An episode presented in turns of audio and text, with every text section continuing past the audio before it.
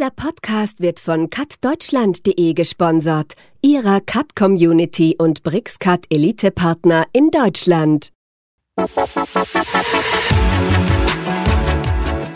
Am Ende wird es äh, darauf hinauslaufen, dass ich äh, quasi einen, einen wirklichen digitalen Zwilling des Gebäudes habe und dieser Zwilling immer wieder on demand mit neuen realen Informationen gefüttert wird.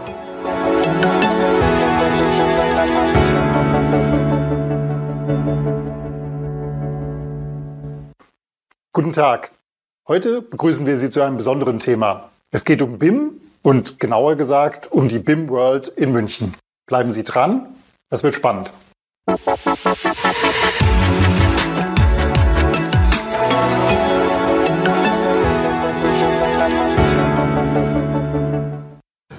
Guten Tag, BIM. Building Automation Modeling gilt eine der wichtigsten Bausteine auf, Weg, auf dem Weg zur Digitalisierung im Bauwesen. Äh, darüber sprechen wir heute mit Christian Stammel, CEO der BIM World Germany. Guten Tag, Herr Stammel. Ja, hallo, grüße Herr Jentsch. Freut mich, Sie kennenzulernen. Sie sind 2016 mit der BIM World in Deutschland in den Start gegangen. Das war noch damals relativ ungewöhnlich. Ähm, was waren denn Ihre Beweggründe? Vielleicht erzählen Sie kurz was über die Historie. Gerne, gerne. BIM, war auch zu diesem Zeitpunkt noch nichts, äh, war, war nichts Neues mehr. Ähm, es gab äh, seit vielen Jahren in, in verschiedensten Gremien äh, sehr viel Arbeit an dem Thema BIM, äh, an der Standardisierung äh, zum Thema BIM. Ähm, wir hatten es nur als richtigen Zeitpunkt äh, erachtet. Ähm, zu diesem Zeitpunkt 2016 sahen wir die Chance, ein Ökosystem aufzubauen, ähm, das sich dem Standard BIM ähm, nutzt, äh, zu eigen macht und äh, drumherum entsprechend äh, BIM als Enabler sieht und über den Tellerrand hinaus ähm, BIM als Digitalisierer der Bauindustrie äh, versteht. Und äh, so haben wir 2016 gestartet. Wir wollten also nicht nur über den IFC-Standard sprechen auf der BIM World, sondern wir wollten explizit über die Anwendungsszenarien sprechen, wollten eine Hilfestellung geben, den Architekten, den Planern, äh, dem äh, Be Beteiligten der gesamten Wertschöpfungskette der Bauindustrie äh, und ein Ökosystem realisieren. Und ähm, das war damals äh, 2016 der richtige Weg. Sie waren ja von Anfang an relativ erfolgreich. Würden Sie sagen, dass die Branche nur auf genau so eine Art Veranstaltung gewartet hat? Weil im Vorfeld was Vergleichbares gab es ja nicht. Ähm, es war wichtig, es war genau richtig, der richtige Zeitpunkt und äh, das Ökosystem hat, äh, oder ich sage es mal, die Industrie hat darauf gewartet, eine, eine entsprechende Netzwerkplattform äh, angeboten zu bekommen, äh, die sich rund um das Thema BIM dreht. Das ist richtig, ja. Sie sagen Netzwerkplattform. Vielleicht erzählen Sie noch ein bisschen was von dem Veranstaltungskonzept im Allgemeinen. Also das ist ja eine Konferenz mit begleitender Ausstellung. Genau, genau. Ähm, ähm, der, der Fokus lag schon immer auf der, auch der Wissensvermittlung, auch auf dem Content äh, und eben mit einer entsprechenden Aus, Ausstellungsplattform dazu. Äh, jetzt zum Schluss äh, hatten wir äh, weit über 200 Aussteller äh, und über 8000 Besucher. Ähm, Im letzten Jahr dann virtuell, äh, aber auch 10.000 Besucher nur virtuell. Ähm, also man sieht, das Interesse ist enorm hoch an dem Austausch und an den Themen, die wir eben wieder mit einem Expertenteam äh, erarbeiten ähm, und äh, da legen wir auch ein sehr starkes Gewicht darauf, dass wir also auch immer mit neuen Themen kommen, ähm, die wirklich die Branche braucht, äh, um sich fortzubilden, um neue Perspektiven kennenzulernen. Ähm, BIM ist ja heute kein außergewöhnliches Thema. Sie sagten, 2016 gab es das schon. Inzwischen gibt es den äh, IFC-Standard. Äh, in vielen Ausschreibungen, in öffentlichen Ausschreibungen ab einer gewissen Größenordnung, glaube ich, ist BIM vorgeschrieben. Äh, wie sehen Sie denn die technologische Entwicklung? Was für, für Trends gibt es aktuell in dem ganzen Umfeld BIM? Ja gut, also äh, da BIM ja der Standard ist am Ende des Tages und als Standard auch die Digitalisierung der gesamten äh, Bauindustrie treibt und der gesamten Wertschöpfung dort, ähm, ähm, kommen automatisch im Umfeld BIM dann Themen wie Vorfertigung von Bauteilen, nicht mehr die Produktion von sämtlichen Elementen auf der Baustelle, hat, hat enorme Ein Einflüsse auf, auf, auf die, äh, ähm, äh, auch auf die, auf den Verbrauch, äh, auch auf die Verschmutzung äh, durch Baustellen. Dann das Thema 3D-Druck, äh, ähnliches Thema, das da direkt einhergeht. weil wenn ich BIM äh, richtig verstehe und umsetze, dann habe ich in diesem gesamten digitalisierten Wertschöpfungsketten, kommt am Ende ja ein quasi digitaler Zwilling äh, des geplanten Gebäudes hervor. Und wenn ich auf Basis dieses digitalen Zwillings erlaubt es mir natürlich ganz neue äh, Modelle auch zu rechnen. Ähm, man muss eben aber dazu auch den digitalen Zwilling mit sämtlichen Gewerken füttern. Und da sehen wir immer noch sehr, sehr viel Arbeit dahinter, die entsprechenden ähm, Gewerke zusammenzuführen in der digitalen Welt, ähm, damit eben auch die TGA-Planung direkt mit der Statikplanung und direkt mit dem gesamten BIM-Modell einhergeht. Weil am Ende sprechen viele im Moment durch die Digitalisierung könnten wir CO2-Minimierung herbeiführen. Wir, wir können natürlich die gesamte Schadstoffausstoß äh, im Bau von Bauwerken enorm reduzieren. Das ist auch richtig.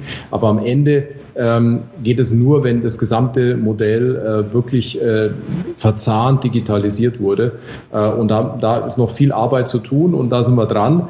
Am Ende wird es darauf hinauslaufen, dass ich quasi einen, einen wirklichen digitalen Zwilling des Gebäudes habe und dieser Zwilling immer wieder on demand, wenn es also notwendig ist, mit neuen realen Informationen gefüttert wird. Und dadurch hat dieser digitale Zwilling, sollte also dann auch gepflegt werden. Das heißt, wir haben heute in BIM die Situation, dass es ja sehr stark für die Planung eingesetzt wird und da ist es auch sehr, sehr notwendig.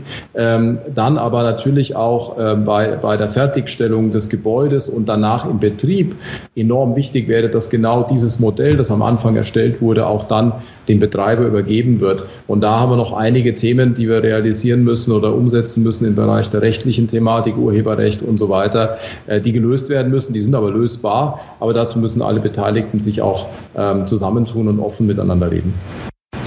Ähm, die Digitalisierung, das hört sich jetzt so ein bisschen an wie ähm, ja, als die Autos vom Fließband kamen und nicht mehr ähm, einzeln produziert wurden. Im Gebäude wird ja heute oft noch, das ist ein Einzelstück von der Planung bis zur Ausführung, was Sie sagten, vorgefertigte Bauteile, die, fer die fertig Eigenheim-Industrie mal ausgenommen. Ist das der Trend, dass wir so eine, wie im, sagen wir, in der fertigen Industrie, Maschinenbau, eine Standardisierung, Digitalisierung, der ganzen Baubranche erleben werden? Als, als Visionär würde ich jetzt sagen ja, aber als Visionär mit einem realen äh, äh, Background und, und, und der auf dem Boden der Tatsachen steht, würde ich sagen, wir werden nie eine komplette Standardisierung sehen. Ähm, es gibt zahlreiche Unternehmen, die sich mit dem Thema des Modulbaus und der Standardisierung in dem Bereich beschäftigen. Es gab auch so einige Unicorns bereits in der Welt. Ähm, wir hatten auch den Gründer von Caterra schon bei uns auf der Bühne, den ich interessanterweise aus einem anderen Umfeld kenne. Den kannte ich aus dem Bereich Bereich der Elektronikfertigung, also der Handyproduktion, der, der Wearable-Produktion lernen und irgendwann hat er gesagt, Mensch, ähm, ich habe jetzt hier genug verdient und habe äh, genug bewegt in dem Markt der elektronischen Fertigung. Ich schaue mich jetzt um, wo kann ich denn noch mein Know-how in der Digitalisierung und in der automatisierten Fertigung einsetzen? Und dann kam er auf die Idee, sich die Bauindustrie auszusuchen und hat dann die Firma Caterra in den USA gegründet und hat dann mit Caterra im Endeffekt sein Wissen in der maschinellen Fertigung umgesetzt und hat daraus eben dann Fertigelemente, Holzbau-Fertigelemente realisiert ähm, und versucht dort so eine gewisse Standardisierung natürlich herbeizuführen. Aber dazu ist der Mensch einfach äh, sehr, sehr individuell und er will Design, er will, er will, er will seine eigenen Gusto, wenn er da mal ein Haus baut, ne, ähm, ein, einfließen lassen, gerade auch der Architekt. Und da müssen wir sehen, wo sich das dann trifft.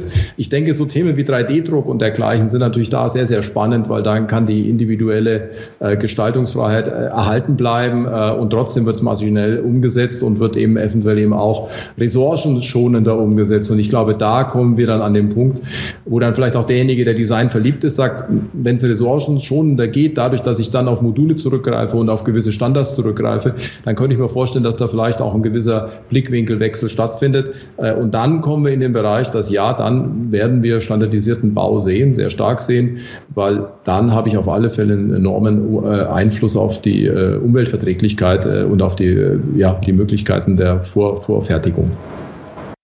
Ähm Sie haben vorhin den digitalen Zwilling erwähnt des Gebäudes. Wir haben ja nun sehr, sehr viel Bestand und bauen im Bestand Umbauten, Erweiterungen, Ertüchtigungen von Gebäuden ist ja auch ein sehr, sehr großer Markt. Ähm, Brixis hat ja zusammen mit Hexagon da so Möglichkeiten, äh, Scan to BIM, also dass man die Idee, man stellt einen 3D-Scanner hin und kriegt automatisiert sein BIM-Modell. Glauben Sie, dass das ein technologischer Trend für die nächsten Jahre sein wird? Das ist nicht nur ein technologischer Trend, das ist ein Need, würde ich sagen, im Markt.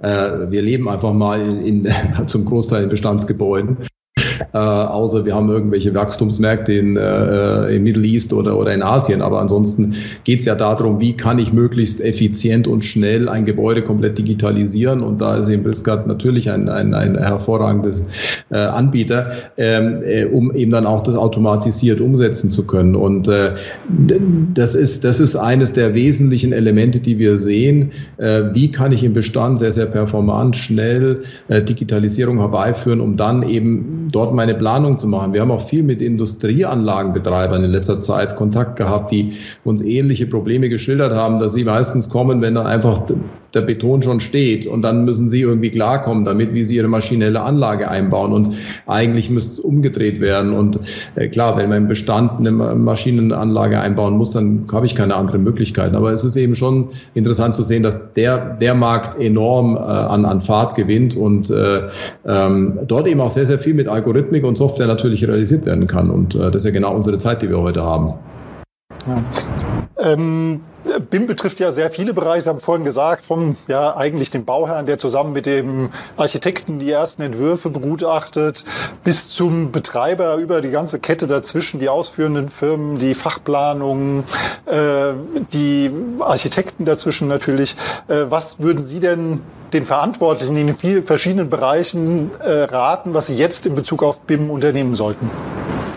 Also in Bezug auf BIM ist natürlich erstmal ganz, ganz wichtig, sich mit dem Thema einfach tiefgehend zu beschäftigen. Ähm, ähm äh, sowohl der Architekt, äh, der Planer tut es normalerweise eh schon, aber eben auch der Architekt, äh, sich auch mit den BIM-Objekten zu beschäftigen und die Vorteile schätzen zu lernen. Auf der anderen Seite ist es klar, äh, die Überlastung oder ich sage mal die Belastung im Baugewerbe ist enorm hoch. Äh, keiner hat Zeit, jeder arbeitet am Limit quasi aufgrund der Auftragslage. Ähm, da ist es schon ein Thema des Bauherrn äh, zu sagen, ich will gerne eine digitale Planung haben, um dann effizienter eine Durchführung zu haben, um kosteneffizienter arbeiten zu können, in Time arbeiten zu können und so weiter. Ähm, das wird erst einmal das Bauunternehmen oder auch äh, der Architekt so nicht äh, automatisch machen. Äh, wobei wir jetzt schon gesehen haben, dass gerade größere GUs schon auch auch ohne Anforderungen des Bauherrn sagen, sie können ihre Prozesse so optimieren durch BIM, dass sie es so oder so in BIM umsetzen, ob es jetzt der Bauherr will oder nicht. Gerade bei großen Projekten ähm, äh, ist es anscheinend jetzt bei GUs schon fast Standard geworden. Ähm, obwohl es der Bauherr gar nicht weiß. Und man muss eigentlich dem Bauherrn dann wirklich das beibringen, äh, dass BIM ein Qualitätssiegel ist für ihn, äh, speziell dann später im Vertrieb. Wir haben enorme Effizienzsteigerungen in der Planung und im, im, im Umsetzen des, äh, des Objekts, aber der eigentliche Mehrwert kommt hinten und dann haben wir dann auch den Mehrwert in der CO2-Reduzierung dann im Betrieb, wenn die Gewerke zusammenarbeiten, ja, wenn die äh, HVACs ja, wirklich zusammenarbeiten mit den entsprechenden äh, ähm, Building Operations Systemen, ähm, dass eben dann äh, automatisch gelüftet wird, hatte ich gerade vorhin ein Interview äh, über das Thema, äh, wie können wir auch eben in Corona-Zeiten das Gebäude so intelligent machen, dass eben jetzt der Lehrer nicht jede Viertelstunde das Fenster öffnen muss, weil dann ist das Fenster auch nach einem halben Jahr kaputt, sondern es sollte dann vielleicht automatisch gehen. Kommen wir zurück zu den Corona-Zeiten. Äh, die Veranstaltungsbranche ist sicher eine, die am härtesten getroffen ist. Ähm, wie sieht denn bei Ihnen konkret aus mit der BIM World? Sie haben schon erwähnt, die digitale Version, die letzte. Ähm, wie geht es Ihnen denn geschäftlich? Ähm, wir, haben, wir haben Glück gehabt, dadurch, dass wir eben aus dem digitalen Umfeld kommen, äh, war es für uns äh, nicht so komplex, das ganze Thema auf, äh, was wir jetzt ja auch gerade machen, Studio Talks äh, umzusetzen. Äh, wir haben auch umfangreiche Studioaktivitäten aufgebaut, zwei eigene Studios realisiert, die äh, stark frequentiert werden von Ausstellern und von Kunden. Also da sind wir ganz glücklich, dass wir das also rechtzeitig umsetzen konnten. Nichtsdestotrotz hatten wir eigentlich bis zum Schluss geglaubt, wir können die BIM World 2020 so realisieren. Haben sie ja dann komplett komplett als BIM World 21 äh, umgezogen in dieses Jahr und haben dann als äh, Ersatzformat die BIM Virtual durchgeführt ähm, mit über 10.000 Besuchern, die sich die Livestreams anges angeschaut haben. Wir hatten drei parallele Bühnen im Einsatz äh, über zwei Tage hinweg. Aber ich kann Ihnen nur sagen, also die Zuseher waren sehr, sehr zufrieden. Nur der Aufwand ist der gleiche, wie wenn man eine reale Veranstaltung durchführt und wir hören von vielen, vielen, vielen unserer Kunden und Aussteller, äh, sie wollen wieder real sich treffen, weil sie können gewisse Leads können sie schon digital durchführen, aber das eigentliche, äh, das von so einem Ökosystem, wie wir es aufgebaut haben, äh, das Ökosystem lebt von sogenannten Business Development. Und das sind auch stellenweise ähm, ja, ich sage mal Business per Accident-Themen, wo man, wo man durch Zufall in ein Gespräch verwickelt wird und neue Geschäftsmöglichkeiten entdeckt. Und davon lebt eben eine, eine, eine, eine Plattform wie eben auch die BIM World. Und deswegen hoffen wir ganz, ganz stark, und es sieht auch sehr, sehr gut aus, dass wir Ende des Jahres eine reale BIM World durchführen. Äh, die Planungen laufen auf Hochtouren. Äh, wir haben über 70 Prozent Buchungsstand im Moment und ähm, es sieht alles sehr, sehr gut aus. Schöne Themen haben wir auch am Start. Äh, ganz spannende Themen, möchte ich aber noch nicht zu so viel verraten. Und ähm, insofern hoffen wir und sind uns sicher, wenn wir alle geimpft sind, werden wir einen, einen heißen Messelherbst auch erleben, weil ich glaube, es wird uns allen so gehen, dass wir froh sind, wenn wir endlich wieder uns treffen können. Ähm, sicher, ja. Also ich persönlich bin auch jemand, der lieber jemandem persönlich gegenübersteht, als wie jetzt hier im virtuellen Studio.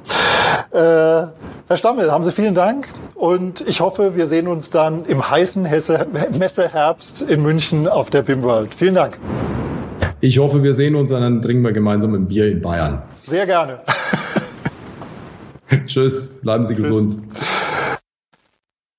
Vielen Dank für Ihre Aufmerksamkeit. Wenn Sie mehr Informationen über BIM und BRICSCAT BIM haben wollen, schauen Sie doch mal auf dem Community-Portal cad-deutschland.de vorbei. Und dann hoffe ich natürlich, dass wir uns im Herbst alle auf der BIM World in München wiedersehen. Dort gibt es auch zahlreiche neue Informationen zu sehen. Für heute sage ich auf Wiederschauen und bis zum nächsten Mal.